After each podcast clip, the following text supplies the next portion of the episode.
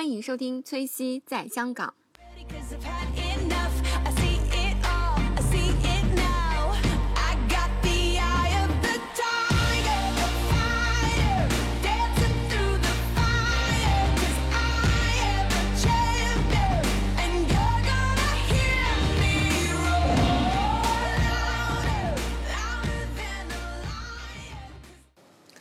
Hello， 大家好，欢迎收听崔西在香港。然后今天为大家录一个一本书，然后又是讲书的一期节目。这期呢，为大家讲一下听起来特别高大上的一本书，名字叫《麦肯锡工作法》。那这本书呢，我看到它，因为我对麦肯锡一直就是这样一个咨询业的老大的这样的公司，传说是咨询业中的高盛，是吧？解决问题的这样公司里面的高盛啊，把高盛也夸了一下，就是很厉害的一个这样的公司啊。那我们其实对麦肯锡的好多书，我们可能从小就听过。麦肯锡也有一些，现在也有一些名人啊，他在麦肯锡工作，是吧？比如说我们熟知的。冯唐，我不知道他现在还在不在麦肯锡工作了，就是比较著名的这样的作家。那今天这本书呢，虽然它是麦肯锡工作法，那麦肯锡是一个应该是在美国上市的一个公司，但它的创始人呢也是一位美国人。但是呢，这本书我今天要讲的这本书《麦肯锡工作法》呢，它是一个日本人写的。那这位作家的名字叫大岛祥裕。这本书呢，他写的是这个日本人呢，他曾经任高级管理培训师，然后还有组织开发与人才培养的这样的咨询师。那他毕业于就是日本的一个上智大学外国语学院。他在麦肯锡从事新事业开拓战略、公司战略以及经营战略制定等咨询项目。那也就是说他在麦肯锡工作过，所以他写了这样一本书和大家来去讲述一些麦肯锡的工作方法。我其实对麦肯锡的工作方法也很好奇啊，因为我觉得就是这种问题解决公司，如果你想在这个 consulting 这个领域，是吧，有很高的 reputation， 其实也很难的。因为如果一个公司它能自己解决好这个问题，它为什么还要找一个 consulting 公司呢？对吧？所以我觉得一般找这种咨询公司去解决公司的问题，一般都是不好解决的问题，而他在这种不好解决的问题中又出人头地，所以很厉害。好，我今天就是简单的为大家讲一下这个书的第一章。然后这第一章呢，其实主要的为大家讲述的内容呢是重视成果、解决问题的习惯。那它在这个第一章中呢，为大家提供了应该是 total 有9个解决问题的习惯，就是说你遇到一个问题，应该有怎样的这种9种习惯形成，你才可以很好的解决问题。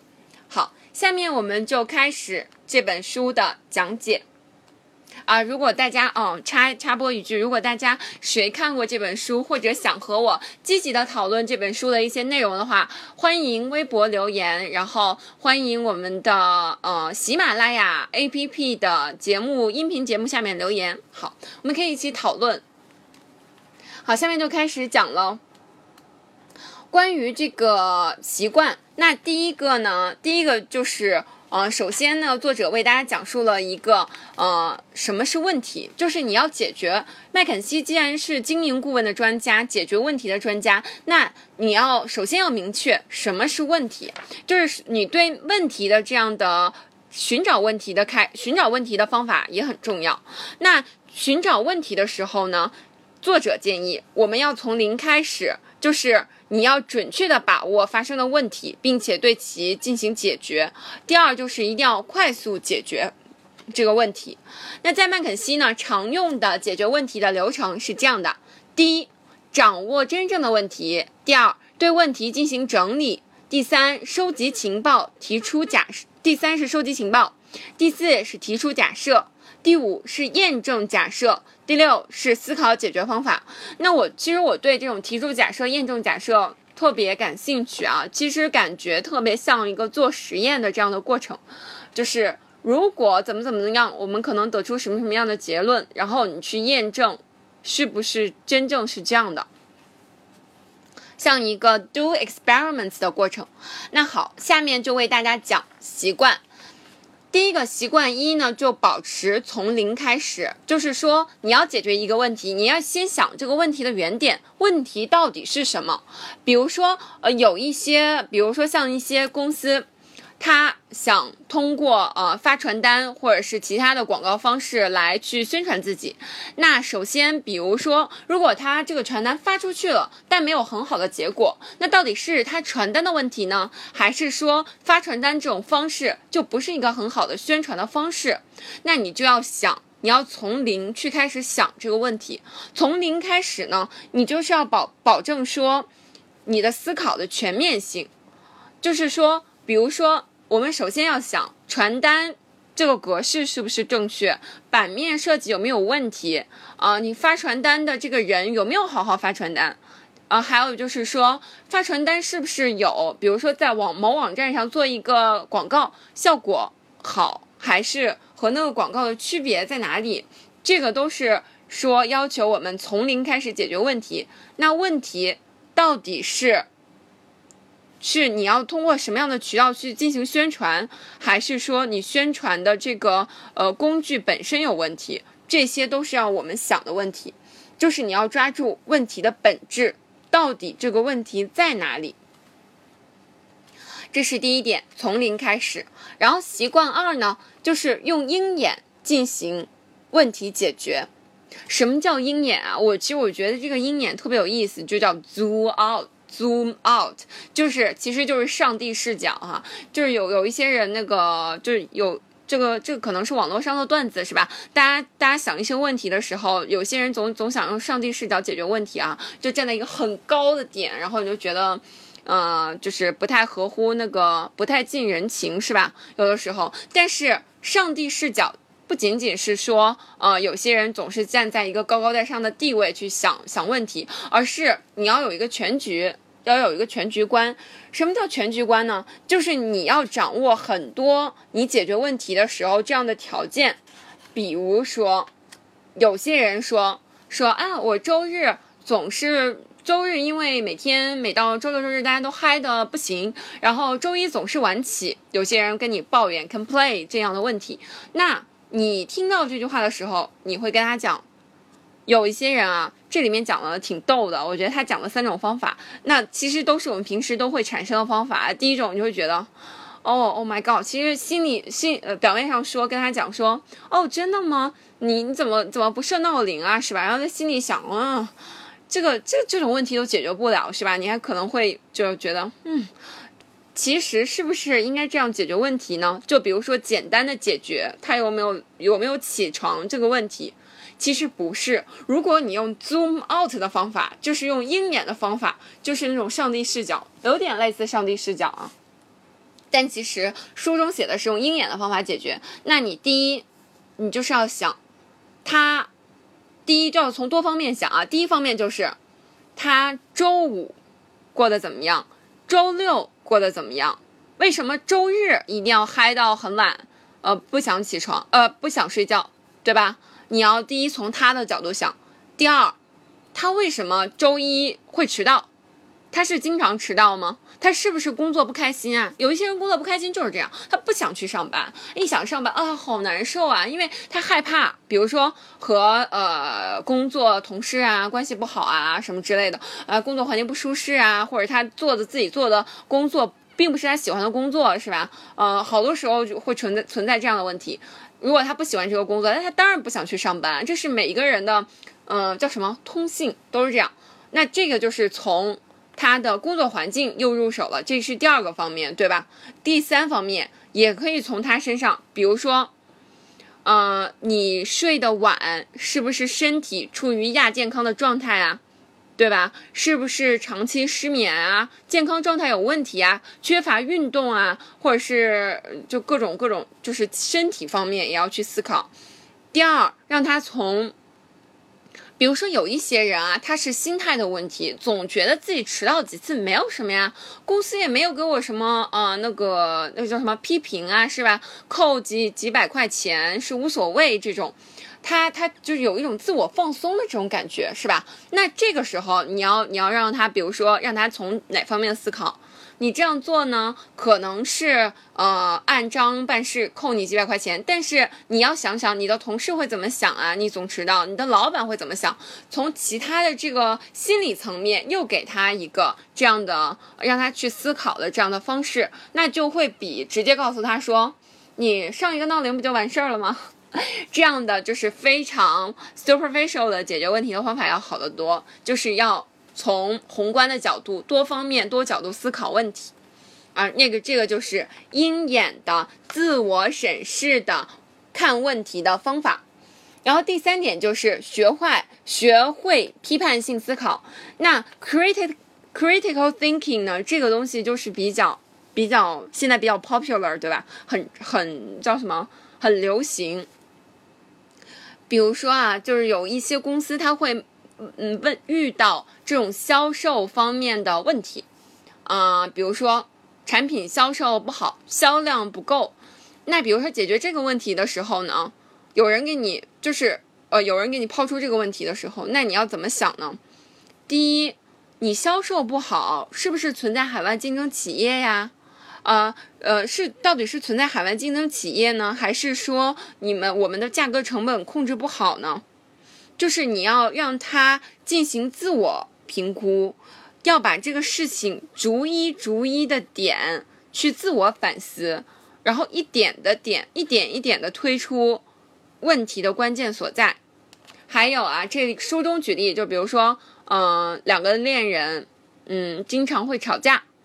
那会为什么呢？为什么会出现这样的问题呢？就要一点点分析，为什么自己就是恋人之间两个人之间总会吵架呢？是互不相让吗？是每个人都想固守自己的立场吗？是吧？这个大家都有啊，只要谈恋爱的人，或者是已经结婚的小伙伴都会有这个问题啊，就是会处于那种叫什么争执。那到底是怎么回事呢？双方会都是认为自己的想法正确吗？还是说那女生比如说在其中是怎么想的，她是不是觉得说男生要相让，给她一些那种被宠爱的感觉啊？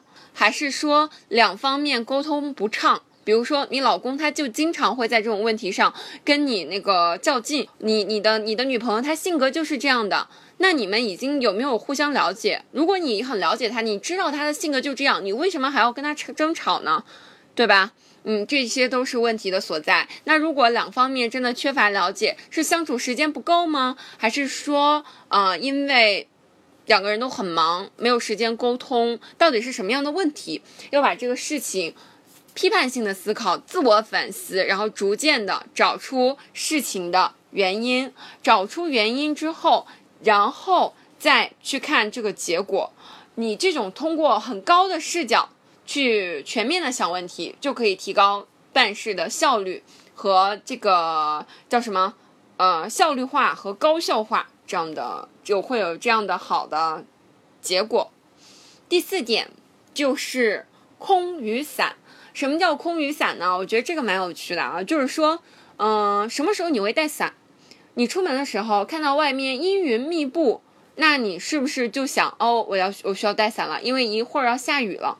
那这个天空就是事实，现在天空已经乌云了。雨呢就是解释，因为你的行动是拿了伞，对吧？那雨就是让你去拿伞的这个原因，它也就是解释了你行动的原因的这个东西就叫雨。伞呢，就是你最后实际怎么解决的这个问题。解决问题就是你带伞了，你不想被淋湿了，对吧？那就是空雨伞这种思考方式。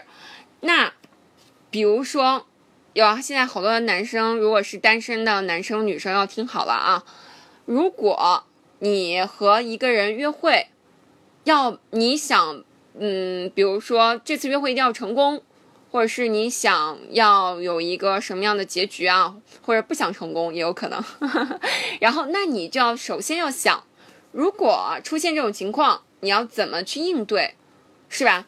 比如说这个书里面也讲，第二次约会呢，对一对小情侣来讲比较重要，是吧？因为第一次可能大家都有一个彼此的印象了。如果这个女生或者男生他愿意进行第二次约会，说明他很想把对方发展成自己的男女朋友。那第二次约会既然如此的重要，你就要想好一些问题的解决方法。比如说，你是不是要买一些小礼物？因为礼物，你目的是让他开心，是吧？然后那你的行动就是买礼物，你想要的看到的，你想要看到的结果就是那个伞。还有就是你要预料到一些风险，比如说啊，当然这个书是一位日本人写，我觉得他真的超细心啊。比如说在堵车的时候，你如果想避免这种尴尬的结局，那你可能会下载一些他喜欢的音乐啊，女生喜欢的音乐，我觉得超 sweet。就我觉得这需要太细心了，我觉得一般中国男生应该很难做出这种事，这种行动吧，就是太 sweet。然后这就是空雨伞的解决方法，其实就是，看到一些现象，然后去想避免一些结果，然后去进行行动。空雨伞，解决方法。然后第五个习惯就是去现场。啊，这个东西我觉得就是很叫什么，其实蛮重要的，但是也很通俗易懂。这个原因，就比如说现在有些人正在创业啊，他想开一些饭店，开一些餐厅，他可能找一些经理，叫什么门店经理帮他解决一些问题。但是如果一旦碰到公司或者是饭店要变革，要改变自己的经营模式、经营方法的时候，那还是需要自己去走到现场去看问题。就你不能仅仅把这个事情安排给别人，什么意思？不能完全托付给这个门店经理去解决。有的时候你需要自己去找厨师，或者是找这个服务员，一对一的去解决，你要让他完全领会，因为他是这个问题到什么实施者，对吧？那你如果没有很好的去现场解决问题，还有一些有些时候，比如说有些饭店他做的不成功的原因，可能是第一，他的装修风格非常卡哇伊，或者是很吸引女性消费，但是如果他的卫生间不够干净的话，那女生去了一次之后就不想再去了，因为女生往往都是喜欢干净。不仅仅会被这个装修所吸引，但是也很喜欢干净，这样一个消费的场所。那这些东西如果你没有去现场去看的话，那你都无法发现问题的所在，是吧？第六点，从假设开始。这个问题我觉得特别像我们那个做实验的时候的一些假设和解决方法，就是比如说，如果从生物方面讲的，就是比如说不从生物方面讲也可以啊。比如说一个问题出现了，那可能导致这个问题出现了有几种可能性。那首先你把问题画出来，然后再画分支，画几种可能性，然后每一种可能性，然后又可能产生。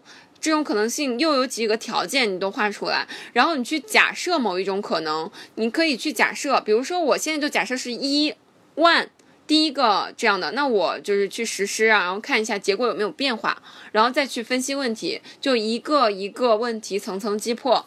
这个就是从假设开始，是一个非常非常好的解决问题的方法啊，也是说好多人做实验的时候要用这种方法来去证明自己的结果。还有第七点呢，就是重视成果。什么叫重视成果？这一点我特别赞同，我真是超级赞同。就是说，做事情一定要用结果去衡量，去衡量你这个做事情，不要是盲目的去堆积时间。有很多时候，很多人，很多我就不说了啊。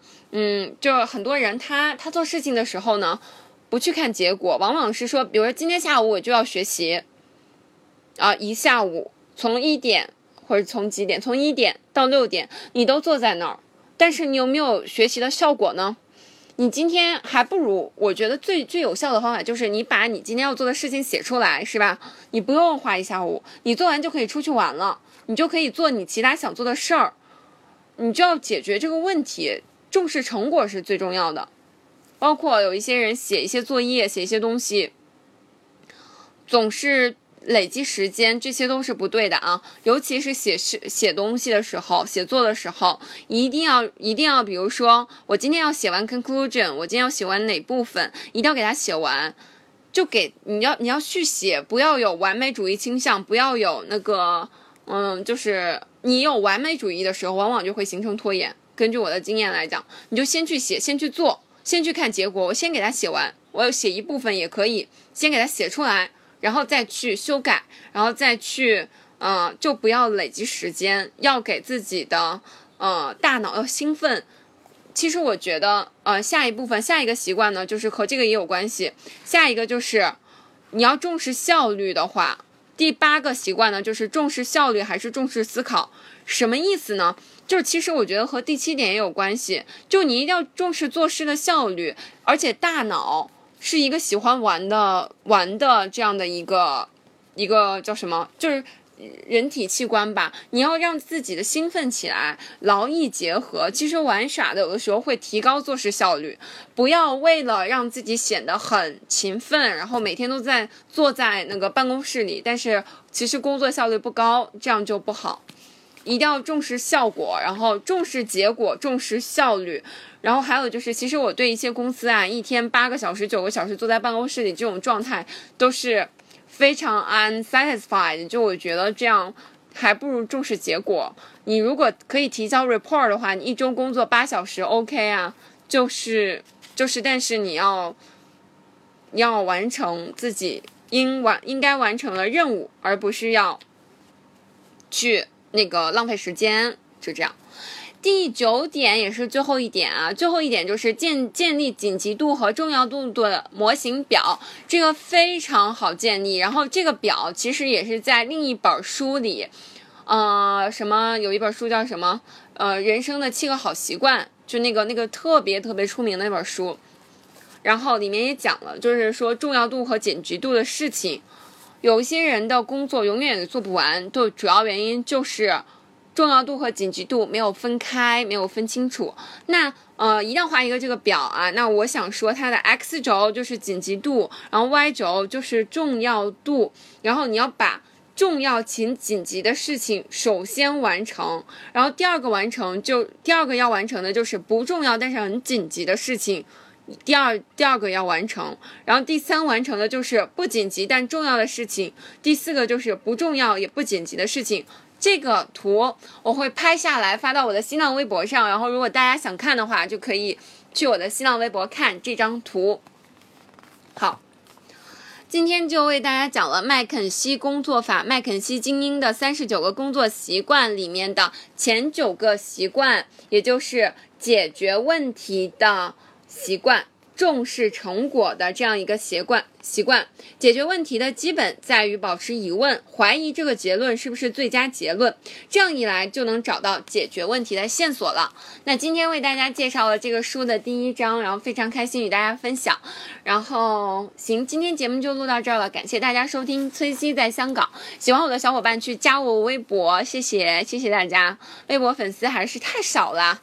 好，然后其实加完我微博的话，大家就可以看到一些图，然后我觉得也蛮好的。然后我还会就反正大家如果想加我微博之后想跟我互动的话，还可以给我私信留言。好，感谢大家收听，这期就录到这儿，拜拜。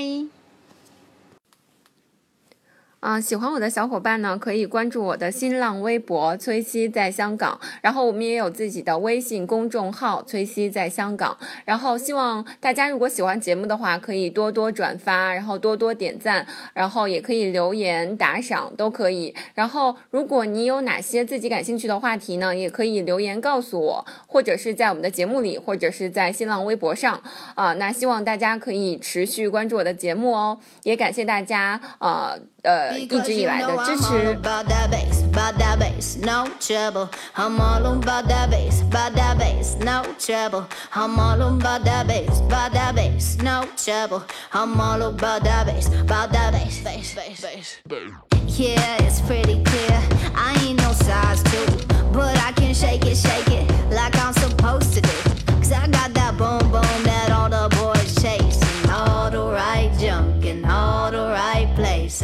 I see the magazines working out Photoshop. We know that shit ain't real. Come on now, make it stop. If you got beauty, beauty, just raise them up. Cause every inch of you is perfect from the bottom to the top. Yeah, my mama, she told me don't worry about your size. She says boys like a little more booty to hold a knife. And no, I won't be